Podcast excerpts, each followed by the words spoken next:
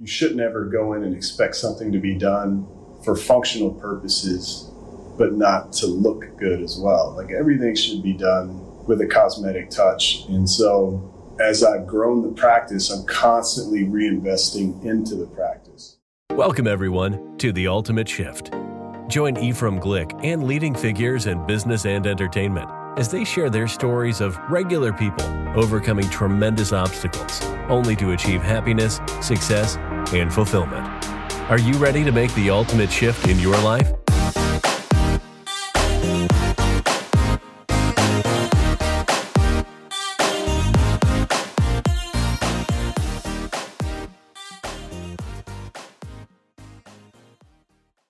Welcome back to the Ultimate Shift. Today we have Jeff Trembley. Am I saying that right? Sounds good to me. Trembley, yes. Trembley.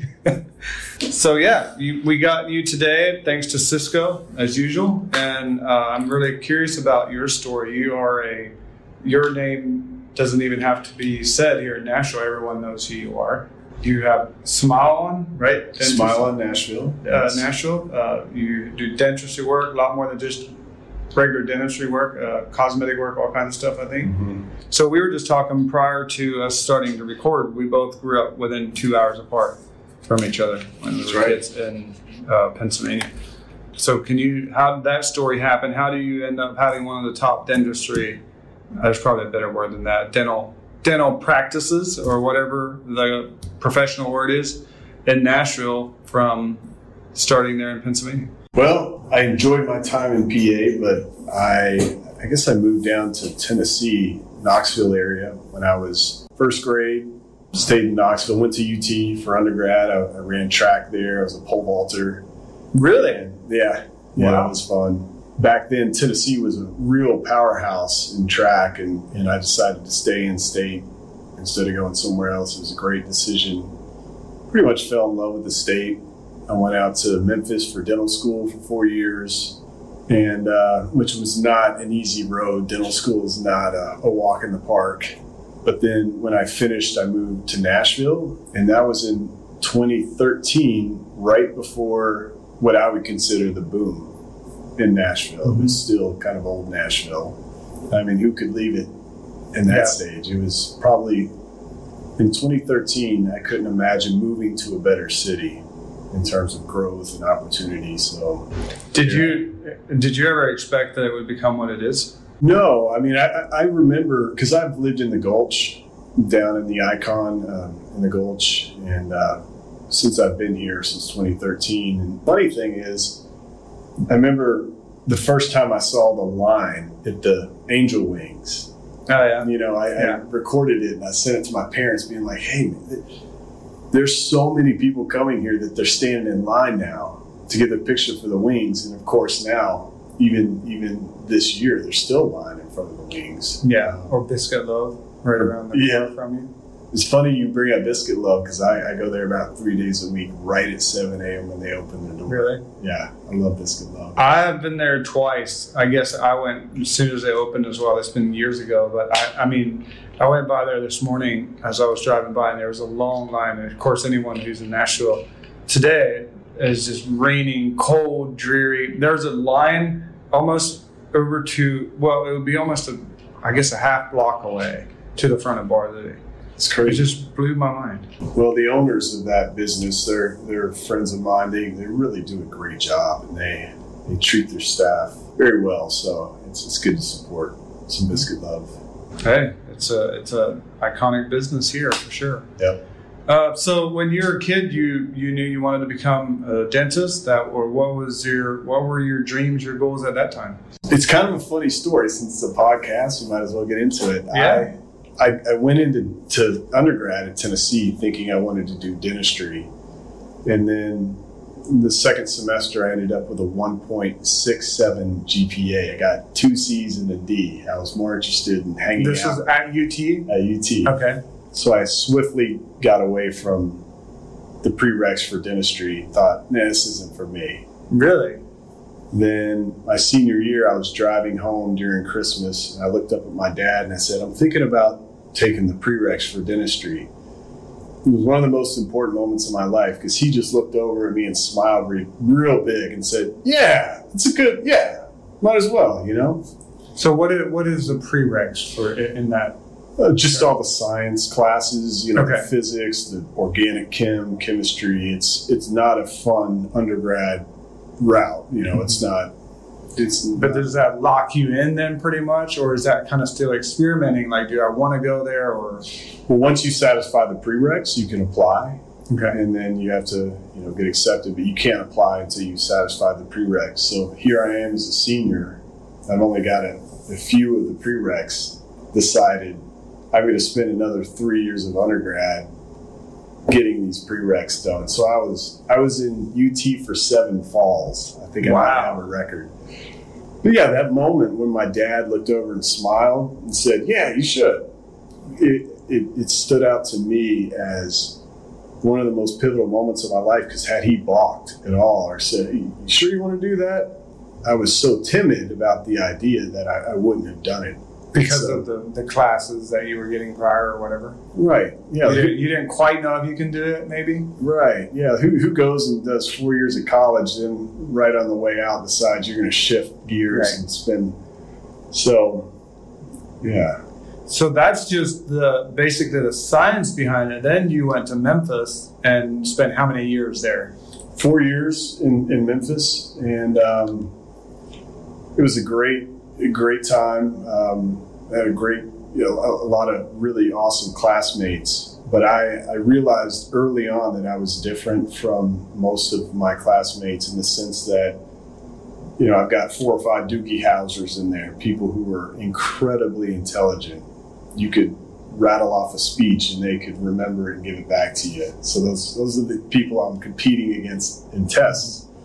And I got it handed to me the first two years. It was brutal. Just the class load, the, the work. But then when we went into the clinic, into the, the, the lab, and we start doing all the actual handwork, that was very easy for me. And um, and I started realizing, you know, this is uh, I'm really glad I did this because the dentistry came to me very easy, and um, you're just doing very precise um, things in a small working area, and you don't want somebody really smart doing that if they can't control their hands. It makes So- sense. I'm just medium intelligence, but I, I can control my hands, so I think that I, I'll take that. The hands-on over over the uh, mental part, huh? Yeah, Well, I guess it's are both, both maybe, but yeah. yeah, I'm a big believer in you learn hands-on Mhm. things. But um, so what's I mean, what's your favorite thing about what you do? Why do you keep doing it, or why do you keep wanting to learn? Like you, you've got some of the most updated technology, if you will, in the industry. Like you seem to always want to stay ahead of the curve. Like, what makes you so passionate about what what you do? Yeah. Well, every dental office is different. There is no, you don't just go to the dentist to get something fixed. You, you can, and, and a lot of them have a lot of overlap. But dentistry is still one of the great entrepreneurial jobs in that you can go open a practice and do exactly what you want within the practice. And I realized early that I really enjoyed the, the smile makeovers. And to do that, when I opened Smile on Nashville, I opened that up about three years ago. It's down here near downtown Nashville. I started implementing these things in the practice to make it revolve around aesthetic um, and cosmetic changes for people that are creative and so my my saying is all all dentistry is cosmetic. So you should never go in and expect something to be done for functional purposes, but not to look good as well. Like everything should be done with a cosmetic touch. And so in that as I've grown the practice, I'm constantly reinvesting into the practice. And so now, um, because I have put the time and the energy into setting up that scheme, I have a lot of people come to me for everything from veneers to just little adjustments that they need done. Hmm. Whereas you could go to another practice and they wouldn't have the apparatus in place to do it. Much like I don't have the apparatus in place to pull people's teeth and give them dentures. It's just not the type of dentistry Right. I do. Yeah, wow. That's so if, if you if we back up to your 15, 16 year old, so you're starting out and you're, you know, you kind of want to go down this road. And with everything you know now, if you had to tell that young Jeff anything, what would you tell him? Ooh, good question. I don't regret my path. I think the delays that I've had, I graduated dental school at 31. Some of my classmates graduated at 24. You know, I don't I don't regret the the road I took. I guess I would I would hope anybody in, in any industry or any profession is that they love what they're doing. So how can you find out if dentistry is for you? Um, one way would be to go spend time with a, a dentist, to shadow, to understand it's going to be a grueling academic uh, hurdles to get to that end point. But you got to love what you do. You're going to be good at anything you love. So, um, how could a dentist love dentistry? Um, coming from a patient's perspective, it's because um, I think dentistry is one of the most modern dentistry is one of the most creative, kind of fun professions, and I can get into that later. But you just got to love what you're doing. Do you think that passion and careers can and should line up, or one should basically transition into the other, or they run parallel with each other? Um, no, not necessarily. I think often work is a means to an end. So there's nothing wrong with having a job that really supports you and, and your family or, or whatever that you're not real passionate about if you have passions. You know, and, and I guess the hope would be that you can move things to get paid for your passion, but absolutely not. I mean, if you if you have a good means of income and you're not just in love with what you're doing, that doesn't mean you should bail and, and you know. I think if, if you have a, a great career that supports you financially, then that it's just an opportunity for you to do what you want with your free time. Yeah. Right, you might relate a lot to this as, as an entrepreneur as well. I I often think, and I watch a lot of people want to start a business or a career, and they may have that job that you're discussing, that that good income job or whatever that's supporting them or their family. And maybe they're single still, and they quit that job in order to go chase that thing they think is maybe going to fulfill them or make them happy or whatever it is. Maybe like in in this case, the love you found for dentistry. Uh, maybe they think that that's what they're going to get out of it. Um, how important do you think it is as an entrepreneur to? Because any entrepreneur that has quote unquote made it in any sense, and by that I mean, you, know, their their their work is now sustaining them. How important is it that that someone takes the time and does the work and maybe goes through those like you said for you it was maybe those grueling years at dental school for for uh, someone like me that's more in the construction industry maybe it's it's the grueling work outside in the elements trying to work harder or do you know just make a name for yourself against the big guys how important is that part of the entrepreneurial journey do you think It is, without a doubt, the barometer. It, it is the the uh, the barrier to entry. So I love Gary Vee. I'm sure you're really yeah yeah Vee Or- is. I, I listen to him occasionally Um, Gary Vee encourages younger people to not worry about where they are, but to, to keep the pursuit to be risky. And as you were just asking that question, let's say, let's correlate it with construction or whatever. Well, I had to work really hard at the end of college to satisfy those prereqs. I applied to dental school for four years. I was not accepted the first. really Yeah.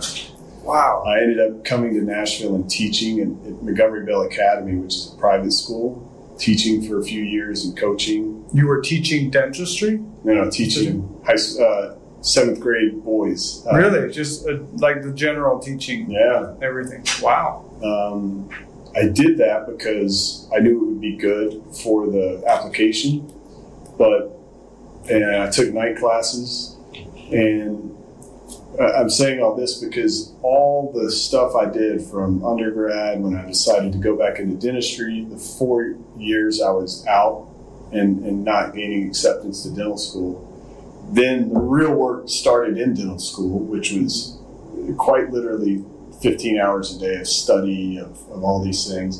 And then the real work starts when you get out. Mm-hmm. And so if I were to replace, you know, the sacrifice in, say, a, a, a job like construction, well, I would correlate that to, you know, you work your eight hours a day, you come back and have direct energy input into whatever vision you have for another four or five hours. You make calls, you seek uh, training from people above you. And so, even though my path was at least contained in a program, the same amount of energy input could be done in any field.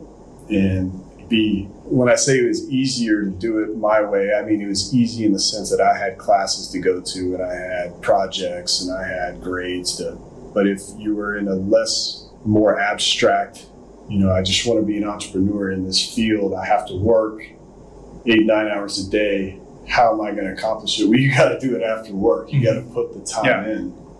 You know, I mean, like my midterms and boards, I mean, I, I can't even count the hours that I studied for that. And so, if I wanted to be the man in construction, you've got to have the discipline to input that extra energy how you see fit. Yeah. I think when you when you stop the income, first off, now that's pressure. You know, when you're talking about maybe it's not that job you love, but now if you cut that off to try to do something that you think is going to fulfill you quicker, maybe, then all of a sudden now you have that pressure, and now that job doesn't even become fun because you're still trying to. So I, I'm a big believer in, in that side hustle, kind of like what Gary Vee talks Yeah. about and, and what you're saying to to build something until that can replace your income, and then then go do that. Um, in today's world of so many people talk about mentors. Yeah. Do you think that someone has to, for you, it would be a dentist, maybe you know someone that's been there. Do you rely on a lot, a lot on those guys that have been there where maybe you haven't been yet, or do you think with social media the way it is, and you know you have pretty much access to Gary Vee wherever, whether it's a podcast or YouTube, do you think that that still stands as in you should work one-on-one with that mentor quote unquote or that you can kind of gather all the information you need to become a startup and to do what you want to do off just online I think it depends on the personality type the one pursuing the you know the the the, the dream. But having a mentor is great as long as you know the problem with the mentor is you've got to be the right mentor, and how do you vet the person you know that they're giving you what they want and not feeding their ego. So I would say a little bit of both. I mean, there's I believe for many reasons, it's the best time to be alive and, and within the last few thousand years on Earth. One, women are more free than they've ever been. You know, uh, the flow of information is more free than there's ever been. You can access information. You don't have to go get a degree to know and you know the details and the things you need to know of a specific field. It's all out there. Mm-hmm. Go and organize it and find it. It's funny you asked about whether a mentor or you know online pursuit is better. In in my book, or at least with my experience, it's amazing what Instagram has done for dentistry because it's connected all these dentists around the world, and you get to see what other people are doing. And um, you said you're in construction. well specifically we do flat roofs commercial roofing Well, you specifically could see um, maybe a few pictures of what somebody was doing and not have to sit through a two hour training. You could look at it and be like, oh, yeah, that makes Right. sense. And that's the way dentistry has evolved over the last few years in Instagram. But you see these real, just amazing guys that you would never be aware of. You follow them, and next thing you know, you're starting to implement things based off of photos that they're doing because you know you have this big understanding of what's happening. All you need to do is see a little bit, and you're like, "Yep, I'm going to start going that way with a few things." So the mentor, it's all it's all about having the right mentor, though, because I could see that as being, you know, somebody who doesn't know a lot about their field and latching to somebody who they think is successful could be almost as destructive as it is. I've seen it to where if some, you know, guy or girl, man or woman may have a great reputation as an entrepreneur and may have built a multi-million dollar company, and then you you think like they have all the knowledge you need, but their industry is different, and then all of a sudden it's destructive because Yeah. what they just because what they built isn't exactly the same, and so I, I've I've seen a lot of people really conflicted in that mentorship kind of guide. And and the other thing, kind of you touched on it. You said make sure they're not filling their own ego. Is okay. Well, let me rephrase that differently. If someone came to you and was like, "Hey, Jeff, teach me everything you know," or if you wanted to go to someone and ask them that question, how do you know if that person is doing it genuinely? Mm-hmm. Meaning, should a mentor, should a good mentor just want to help you, or if it's, is there anything you look for when you're looking for people, to people for advice like that? Um, I guess the simple question is, how do you know if someone's genuine or not? I, uh, I'm just a dentist. I can't answer all that for you. Well, so in my field, there have been some some schools of thought that have, have risen to be very reliable. Some intense training, post dental school training. That uh, there's one up in Seattle called Kois. You end up spending about sixty grand to get through the whole program, and if you go through that, you come out very well sharp. I mean, you come out of that a different person In all aspects, In not, all- not just your career field. Well, it's it's clinically driven, but you come out of it as with not too many questions on how to handle complex cases. And luckily that exists in my field and that's a very trusted source. You got to pay for it, mm-hmm. but it's there. I can't speak for that in other fields. So, you know, basically nobody goes to Kois and comes out and said, "Man, I just wasted money." They're like, "I would have paid double for what I've acquired." So, if, if anybody wants to visit my Instagram to see my work, because I, I post a lot of my work on Instagram, it's JF Trembley or Smile on Nashville. I met a Venezuelan guy uh, in 2015 on Instagram who was posting these the most incredible photos I've ever seen. His name is Dr. Uh, Diegar. Uh, photos of, of teeth specifically. Yeah, like like macro photos where you know he's he's putting a veneer on a tooth and it's the whole picture and it's really crisp and it's got incredible lighting stuff I'd never seen before. So I reached out to him and I said This was through Instagram. through Instagram, and he wrote me back, and I'm asking, "How do you do this? I, I want to do what you're doing." After I couldn't believe it, but the guy was actually exchanging, you know, messages back and forth. Well, you're going to want to buy this camera, or you want to buy. These are the three cameras you might want to buy. You did this, this, and this. So I, I invested the money in the camera. He said, "Why don't you host a course?" I'll come up and, and do the course and, and you put it together, find 10, 12, 13 people. So he and another Venezuelan flew up here. Um, South Americans are the best dentists in the world, by the way. Really? Yeah. How so? Because they're passionate. They're very passionate. So they they figured out a lot of stuff that us lazy Americans Really? just, yeah. It's interesting. So he comes up, puts on the course. In that course, it's so funny because the people who took that course are now, uh, there are probably seven of them that now are the head honchos in dentistry. So they came and took the course, and what they learned from the course was how do I transfer what's inside my head to the rest of the world? How do I show what I'm doing? and that course allowed for that to happen. So Dr. Diegar and Dr. Uh, Jesus Ostos, they stayed with me. And after the course was over, I went over a few cases with them and just to talk about the mentorship. And they gave me some suggestions that completely they were a paradigm shift on how I was processing cases, how I would ensure they looked the way I wanted them to. And Dr. Diegar's been back here probably four times to stay with me. He was back this year. I, he flew to California. So I created this amazing friendship with a guy I wanted to mentor me just in the photos. You know, how do I capture photos? How, and um, I, I, to this day, he's been the most important influence on my professional career because I uh, attribute my Instagram to how I was able to break away from being an associate and opening my own because I built enough of an interest wow. through Instagram. That's powerful. So powerful. Yeah. That's a really cool story because that tells you, you know, you used him kind of as a mentor there, but it wasn't that he was out there blasting, I'm a teacher, I'm a consultant it was more of you you saw a niche of something in your industry that you wanted to learn, and then you went after that guy. And I think that's maybe how you find the more. You probably answered that question. That is how you find the genuine people, probably. Yeah.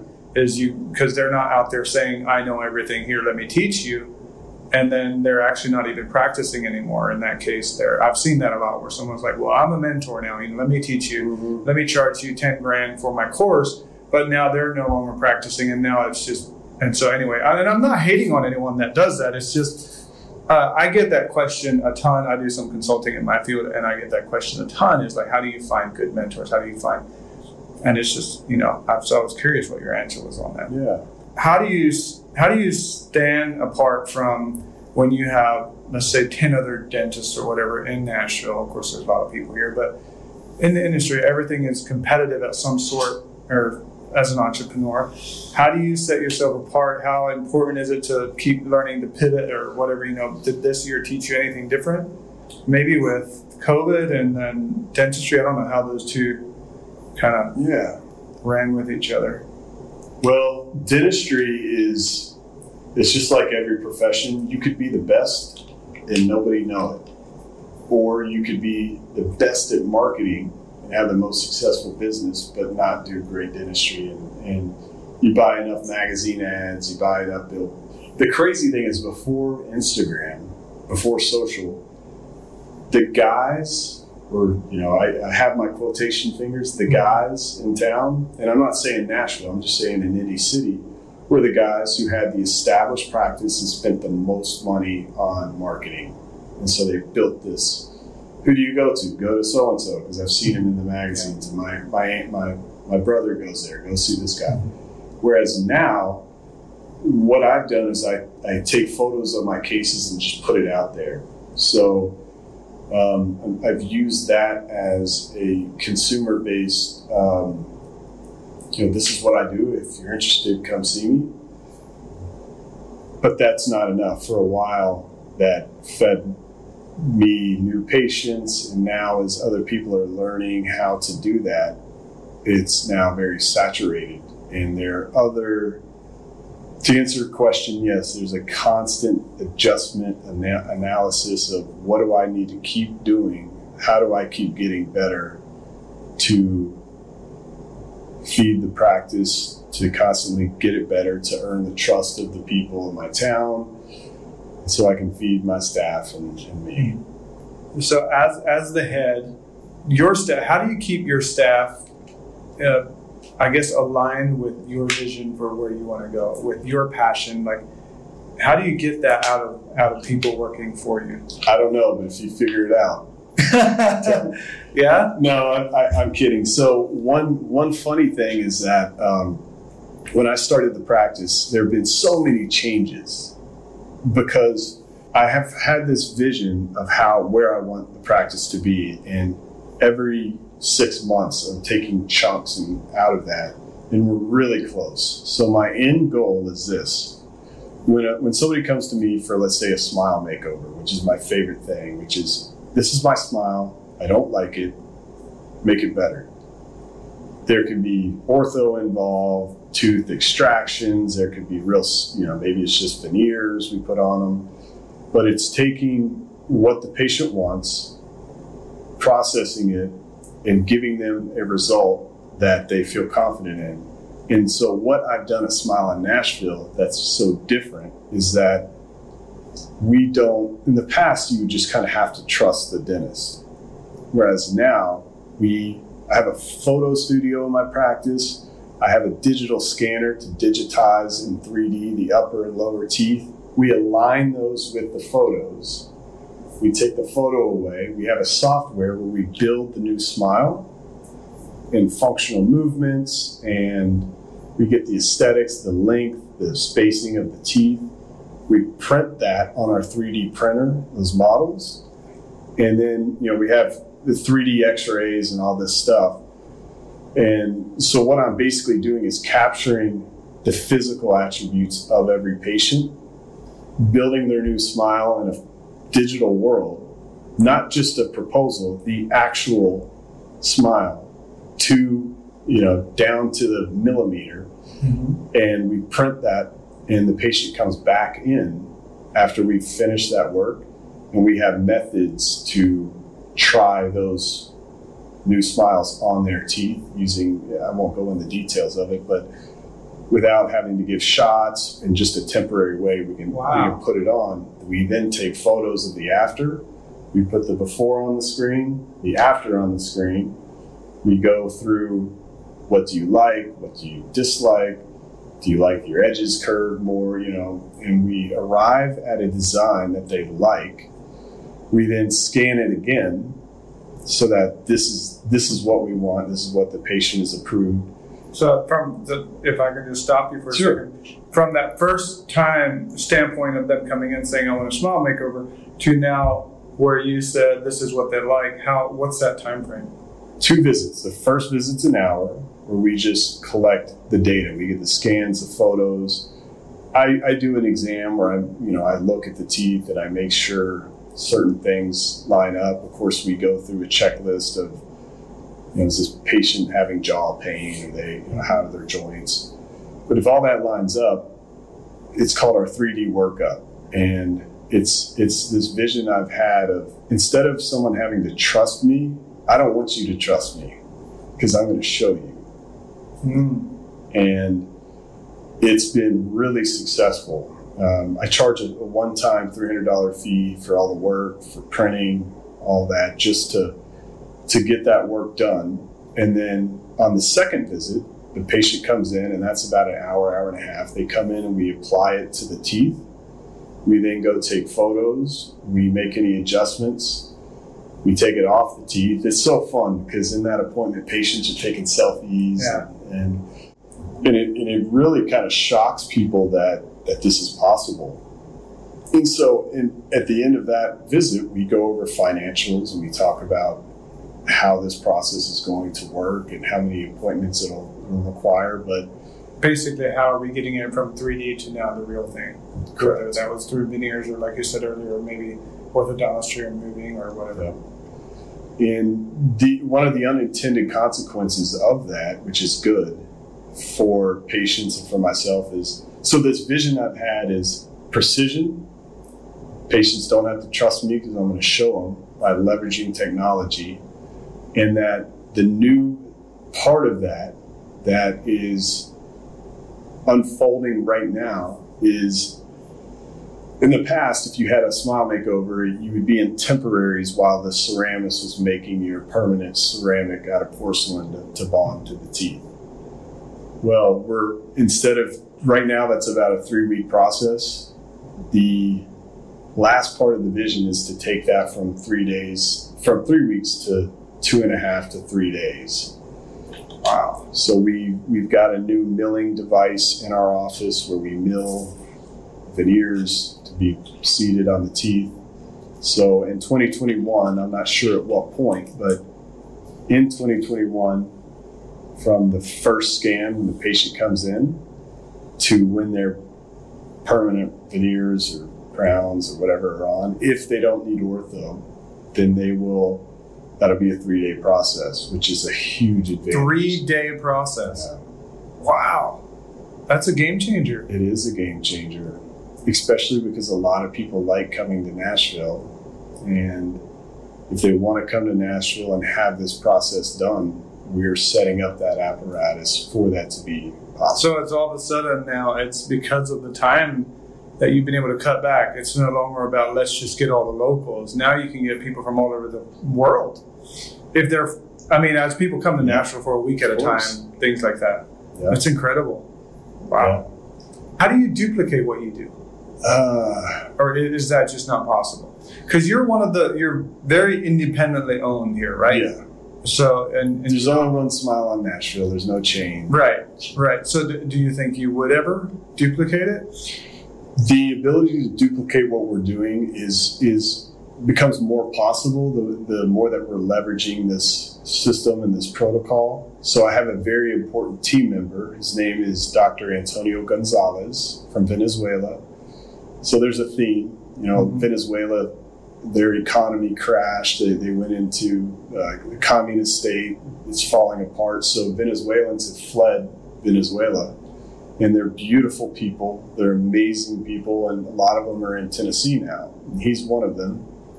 So I've got this guy who landed in my lap who is was a dentist in Venezuela. He's brilliant with technology, so he does all my computer design and this the software.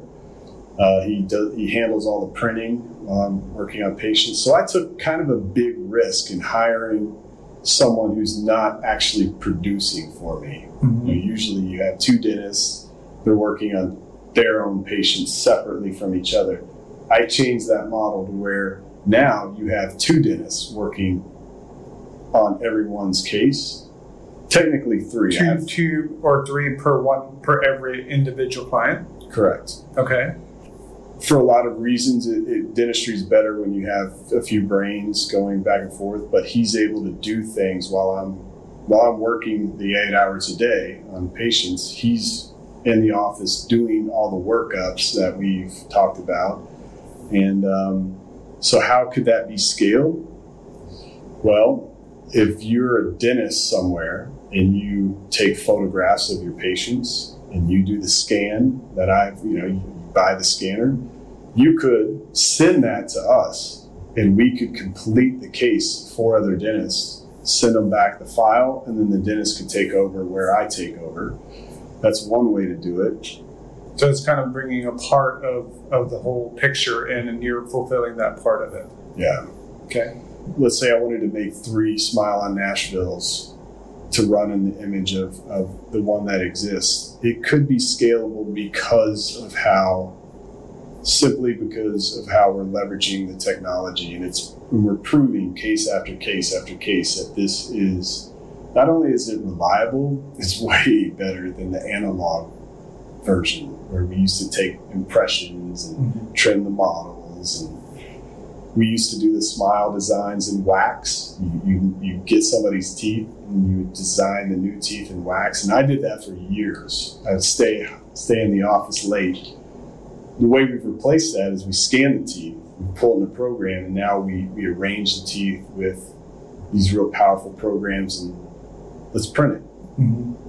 So it's really cool. Be- because of all the technology, I feel like it's it's brought down costs a lot of, of different things. And for myself, I'm I had a, a dentist for years, and bless his heart, uh, not talking bad about it, but it it led to a bunch of problems eventually. And so I I'm for me, I think I'm over twenty grand in my dentistry this Oh, year. man. So, what do you say to people who they say, "Look, I, I really want my smile makeover, but you know, I don't have the finances for it right now." Like, what kind of, uh, what kind of, what do you tell them? And Like, what should they work for? What should the next step be in that? Any anything like that? That a few things. The, the the technology that we're employing now, though it can reduce costs, it, it hasn't done that quite yet. Because, for example, the program, the design software is ten thousand dollars. The scanner, not even to mention all the computers to put it on, the scanner itself is fifty thousand dollars. The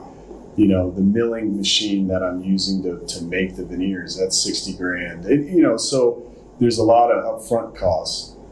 But what's important about what I'm doing, let's say somebody came to me and they knew they want a smile makeover, is that we are creative in how we can provide that. And once we have the design, then that's the hard part. The easy part is finding out how to pay for it. Mm-hmm. And what I mean is, um, you know, there are different financing options, but my ultimate goal for this, and I'm going to make it happen, is just like LASIK eye surgery. When LASIK eye surgery came out, you had to be, you know, the one percent to get it done. It was just very expensive. Mm-hmm. Now you can go get it done for very affordable. I think like four or five grand or something like that. One of my friends did.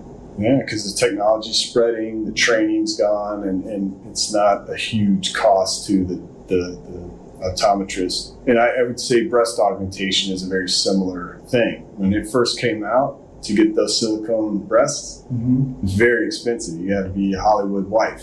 Yeah. Now anybody can get it done because uh, the understanding is spread, and so one thing that Antonio and I are working on that we talk about all the time is instead of taking this system that we're developing and keeping the smile design away from the hands of people who really need it, you know, people who can't afford a $40,000 smile makeover, we are leveraging the technology in an attempt to bring the price down to serve more people.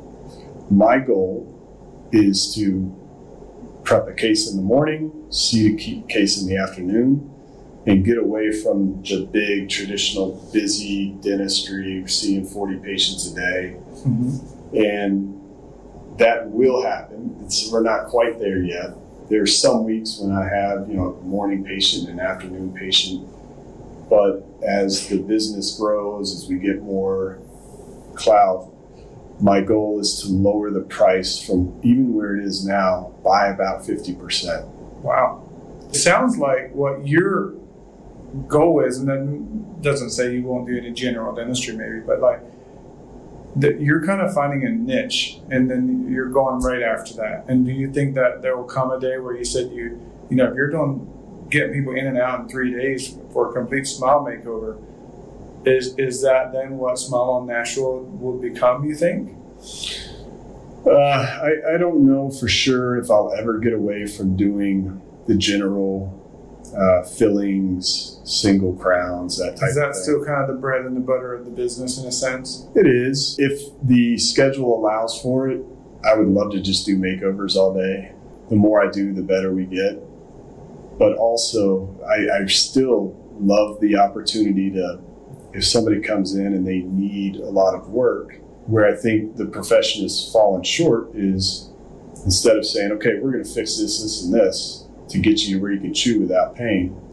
Well, how much more effort would it take to correct some other things you don't feel mm-hmm. good about? And there are real creative ways of doing it. You don't have to veneer everything. You can whiten, you can add resin, you can do a lot of things. And so, where I'm changing things in 2021 that are different than how I've done it in the past is every new patient that comes in has a 30 minute visit with me before they get a cleaning, before anything, to where we can go through all their photos and x rays and really find out in the beginning uh, we know you need this work. Does it appeal to you to do this? This is what it could look like. Partly because I've had a few patients once we're once we're getting in on this work. Hey doc, what would it what would it cost to you know, pull this whole thing together and say, well, shoot, we, I wish we would have talked about this in the beginning. Right. So, because I've also realized people just don't know it's possible. Right. That's what I learned. I learned, so of course, I went to Dr. Neighbors, and really it's interesting you, uh, and he's been incredible. He's awesome. He, but that was through Instagram. It was, I wanted to, I had a problem with, I had chipped tooth in front, or two, I when I was a kid or younger, at least I chipped two of my front teeth, and they were starting to crack again because the filling wasn't done properly or something. Uh, properly or something. Turns out then there was an abscess or something, and all that kind of mess led to a lot of dental work. And I kept seeing his whether it was through friends or something on Instagram. Maybe he was running ads. I don't know. And finally, and this is something that I think was so amazing to me. Like I just, a lot of times I feel like maybe it's not dent, you know dentistry in a sense, but if if you have a successful company, then the leader or the entrepreneur or whatever is all of a sudden too good to get back to the people with basic questions. Mm-hmm. And that's one thing he did. And it's, I literally DM'd him and, and or DM'd the page, I guess, or I guess it's his own page now. And he responded within like an hour or so and was like, hey, um, you know, come in and, and, you know, we'll do a free whatever thing and just come in and we'll take a look at it. And, and I was taken away by it. I, I wasn't expecting necessarily an answer even or something. It was a very basic question. And I went in and yeah, and it's just kind of like the, the tools that we now have is, is incredible. So, and he's been he's been really good to work with. I've been I've enjoyed. Uh, it's it seems like I mean you guys do a lot of somewhat the same. It, it sounds like you have some technology that that I, I don't know. You know I don't know what he all has, but I have. You've said some things that have been pretty incredible, like that I feel. Like, but but to come back to the point of, I had no idea that I could do some of the things that that he could do. And yes, it wasn't cheap, but at the same time, it's it's less painful if you can get the money to do it. Because I think years ago it would have been like, okay, well, there's you know steel braces or whatever may be, and so I was just I was just really impressed and taken back by how easy everything just flowed. So Dr. Neighbors, I, I got I got to toot Dr. Neighbors for for a minute. He is he is spectacular. I got to I got to know Dr. Neighbors more this year than I've had than I have since I've been in Nashville. I was always aware of him. He's top notch. Not every dentist in Nashville is. I'm not gonna you know go through the details of it, but some you have a perception, and, and just because the office is nice, mm-hmm. they got a nice looking staff.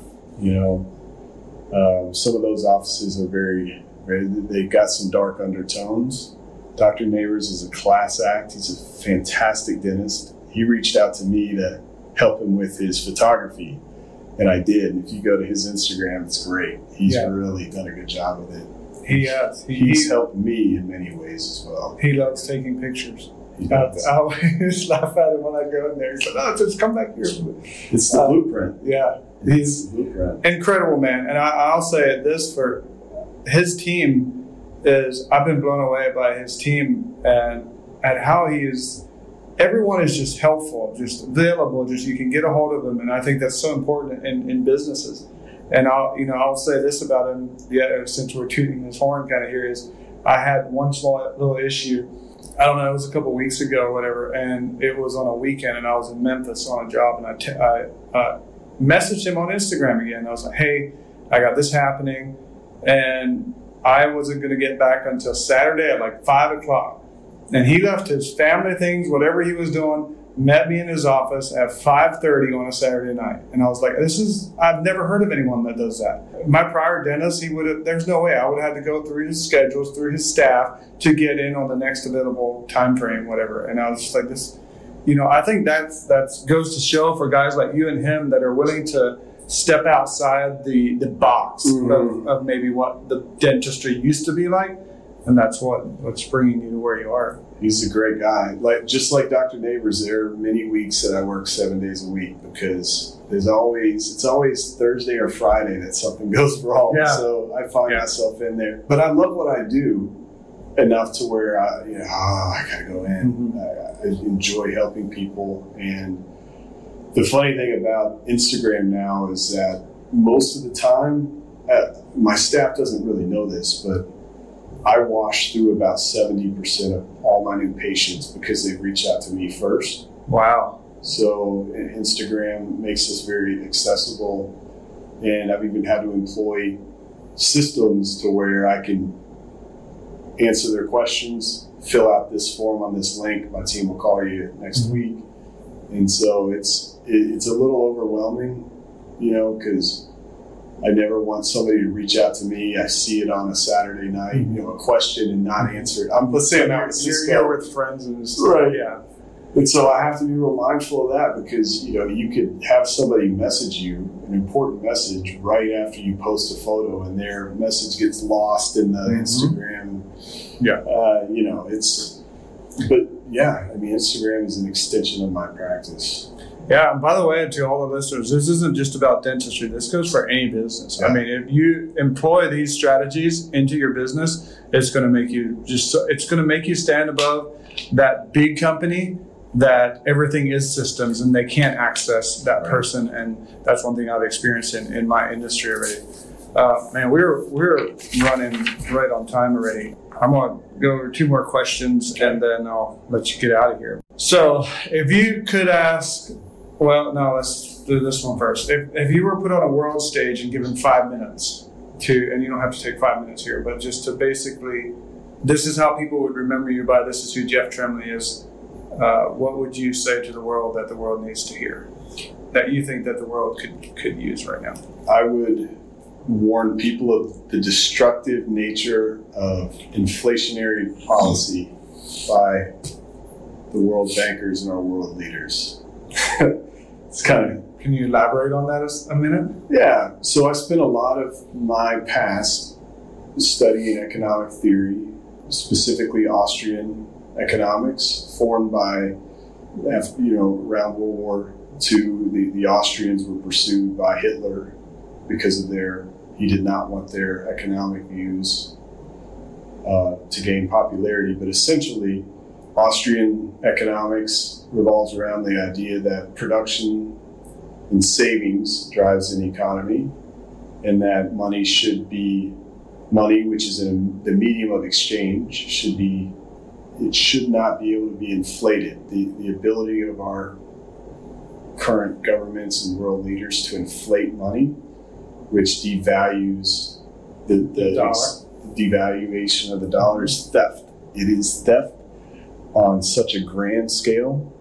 So if you had hundred dollars in your checking account and next time you looked and it was only eighty dollars, you'd be pissed. You'd want to know where those twenty dollars went. But through the subversive mechanisms that they employ, the inflationary policies, it's theft on a scale that is humanity doesn't even want to think about, and it hurts the poor more than anyone. Wow. So that would be it. I wish people were more understanding of that. Some great Austrian books or economists would be Murray Rothbard, Ron Paul, ran for the congressman from Texas, but these are not feelings or beliefs. They will convince you uh, Is that the, objectively. you? You recommended a book to me at uh, Yasser's party, in the 1984. Oh yeah, Yeah, I just bought it. I? I, I it just came. I haven't read it yet, but I just I just got. Is that would that have be covering some of that topic as well, or is that a different? Uh, maybe a little bit, but but not specifically economic theory. Um, economic theory, I think, what one thing that the Austrians did such a good job at that kind of ties into '84 is that um, wages and salaries is a reflection of your labor, and you own your labor. Like you, you know, so for uh, the state to the state can't make you work; they can't force you to labor just in the same way that the state should have much more restrictions about the money they take from you in exchange for your labor. And so it's really it's interesting. That's something I can dive into and enjoy. Yeah. Um, okay, last question. If you could ask anyone in the world any one question, who would it be, and what would the question be? Mm. Person could be alive or dead. One question. Anyone alive or dead? That's a tough one. It's kind of, it's kind of, um, man, I know whatever answer I'll give, I'll come back like, man, I should have said this. There's a reason I don't let people look over these questions before. Yeah. because um, it, you get sometimes more of a this is what I do. yeah. Not everyone Where- has an answer to that, by the way. They probably, I, I kind of want to know where babies come from. yeah, who would you ask? Anybody. I've never had a good answer on that. Where do babies come from? No, I, I, I- don't know. I, you know, I am a very curious person, but man, just, just being on the spot with that one, it, it's tough. I, I'd probably want to know answers like, uh, who, who really killed Kennedy? Was it the, I, I think it was the world bankers. I think it was the banking cartel. You know what's interesting to me on, interesting to me on that note, and I won't dive too much too deep into this, but like it's when you study history, and I love history. So when you study history, and you you know you have the Kennedy situation, and at the time, no one wants to believe that that that could have happened. What you just said, you know, that's a conspiracist now, or this and that, and it's always or Snowden is another great example. Yeah. He was made, you know, oh he, you know, f him. Everyone hated him because they were kind of told I to. loved it. I And loved now, Snowden. well, yeah, me too. But that's that's when you understand kind of what he's doing. But so many people, they, you know, you're now a conspiracy theorist or whatnot. But then now we have, however many years later, the Su- Supreme Court basically just cleared him on it, and still he's having to run. But like, it's just all of a sudden people say, well, yeah, he was protecting us, and and we understand that now. But I always find it fascinating that why does it have to be 10, 15, 20 years later until you see the light, if you will? And I think the media has some Oh. somewhat of a control over that. But so great. I mean, this could be our its own podcast, but absolutely the media control of the perception of that because, you know, Kennedy gave a great speech. Uh, was the one where he, he warns against secret societies and, and, and he basically identifies to the press that he wants them to constantly challenge he and his administration because the press is supposed to be the watchdog for the people. And the press is supposed to question and investigate, you know, not take any answer for truth, regardless of the party, by regardless of yeah, of course, that's like investigative journalism. Those guys are supposed to be bulldogs, man, finding out, trying to because if they don't do it, nobody will. And at this point in time, the at least the mainstream media and the ability of the gatekeepers to filter information it's getting it's getting very scary because they're uh, it's such a powerful instrument and people who would otherwise be outraged they don't get the information unless they're specifically looking for it and it's getting harder and harder and it's going the wrong direction Yeah, unfortunately, I think you're right. I think I think that once you have that much power to where you can now filter the information, and by the way, I, this goes for both sides of the party. Um, for anyone that thinks that we're just on one target or another, and I think that's a really dangerous game to play. If you're not willing to question both, uh, whether it's if you're Republican or Democrat, but if you're not willing to question both the both the parties in the same manner, the same regard, then then uh, yeah, that's a scary thing. Well, one more thing before we go. I've always viewed it instead of Republican Democrat. I like to because I, I really loved Ron Paul. He was libertarian, kind of very different than, Mhm. than other statesmen. Really, the only aisle is this. If there's a side of an aisle, it's either you're trying to grow government or you're trying to preserve um, the uh, individual rights of the individual. And what's happened with both parties is, is there's a perception that they're opposing Mm-hmm. when they're both on the same side of growing government in different ways. And they, Larger government, less less individual more, thinking. more wars, more bases overseas, more spending, more debt, more whatever. When if people think those are the two aisles, they're way far over on the same side. They're they're they're on the same side of the coin, which is take away from the individual, give to the state. The state in 1984, the book that I'm going to have you read, it is the strong arm of the state when it gathers all its power, and it's happening right now. That's interesting. I, I like that take. Yeah, it's but we don't think about it as they're working really. At this point in time, I think it's the government against the people. Yeah. And we've seen that with COVID more so than anything. And that's not saying COVID isn't real. It's just saying, you know, it's it's when you can now mandate whether or not someone can take a walk outside their house. That's a complete government controlled society. It, those people have no more rights, and, and you know, and that's a that's what that's what scares me. But we won't dive too deep into that. Maybe that's another podcast for another day, and then we'll get a lot of haters from that. But um, hey, man, I appreciate you coming on. I just want to acknowledge you. You you built a heck of a, a brand, a company. Thanks. Like I said, I don't think you need to introduce yourself anywhere in Nashville. Uh, everyone knows who you are, and and I think that speaks for for the way you work and the way you you know, go after your vision and dream. Thank you so much. I appreciate it. Well, it's been my pleasure. And people can find you. Uh, you had given out your Instagram handle before. Anywhere else on Insta, uh, you have smileonnashville.com. Is that too? And and, and on on the website, that one of the cool things that I'm doing is people can leave me virtual consults where they take pictures of their teeth, they write what they, and I send a video response. I may not get to it for a week or two, but that's awesome. Yeah. Okay. And then just Jeff Trembley on yeah. Instagram.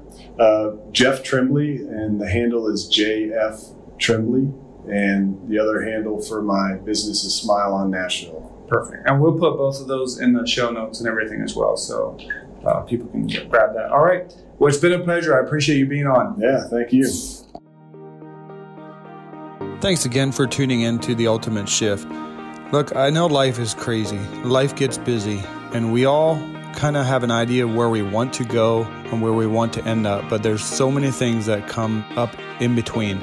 And my goal with this show is to grab one thing from every guest that we can apply to our lives that help get us closer to our end goal.